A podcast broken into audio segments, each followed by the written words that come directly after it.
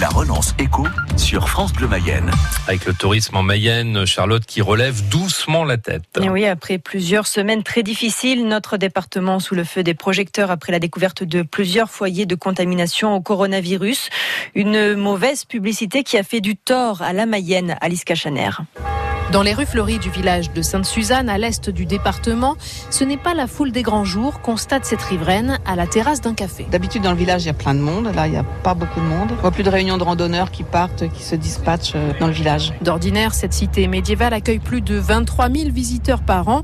Mais en croire le carnet de réservation de cette hôtelière, cette année, les chiffres seront à la baisse. Lundi, c'est que des gens qui travaillent. Mardi, j'ai personne. Le reste de semaine, voilà l'agenda est vide. Sandrine Huchet de l'hôtel Beau Séjour. À partir du 14 juillet, ça a été l'hécatombe totale.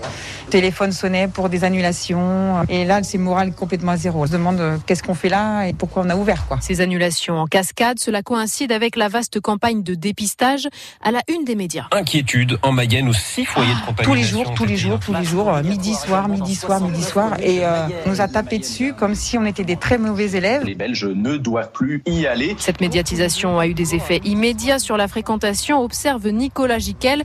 Il dirige l'office de tourisme de Laval. C'était vraiment flagrant, un avant et un après 14 juillet. Les gens ont eu peur de venir en Mayenne. Ils ont décalé un petit peu, ils sont allés euh, sur Rennes ou sur Vitré, les villes juste à côté ou juste avant euh, sur la Sarthe. Résultat des courses, une chute d'activité de 47% en juillet pour les hébergements touristiques.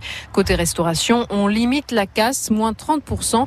Et c'est grâce à la clientèle locale, explique Michael, le chef de salle du Palacium à Laval. Dès qu'ils passent le pas de la porte, on les connaît déjà. Quoi. Que, que, que, que, que des habitués. Ils ont continué à nous faire confiance. Nous, depuis le départ, on a toujours joué le jeu avec le masque et le gel. Aujourd'hui, les cas de Covid sont moins nombreux et les touristes retrouvent petit à petit le chemin de la Mayenne, à l'image de Jean-Louis, qui est de passage dans la région pour la journée. Malgré la mauvaise réputation, ça ne nous a pas empêché de venir aujourd'hui. Je ne pense pas qu'on risque plus ici en Mayenne qu'à Nice. Vive la Mayenne. Certains élus, comme Patrick Péniguel, vice-président de l'agglomération de Laval en charge du tourisme, espèrent même tirer profit de cette situation. On a eu une mauvaise publicité, ça fait connaître le département de la Mayenne. Avant, les gens ne savaient pas où c'était sur une carte. Voilà, faut qu'on valorise notre territoire pour montrer que la Mayenne, c'est très bien. Le tourisme en Mayenne reste relativement limité avec 380 millions d'euros de chiffre d'affaires.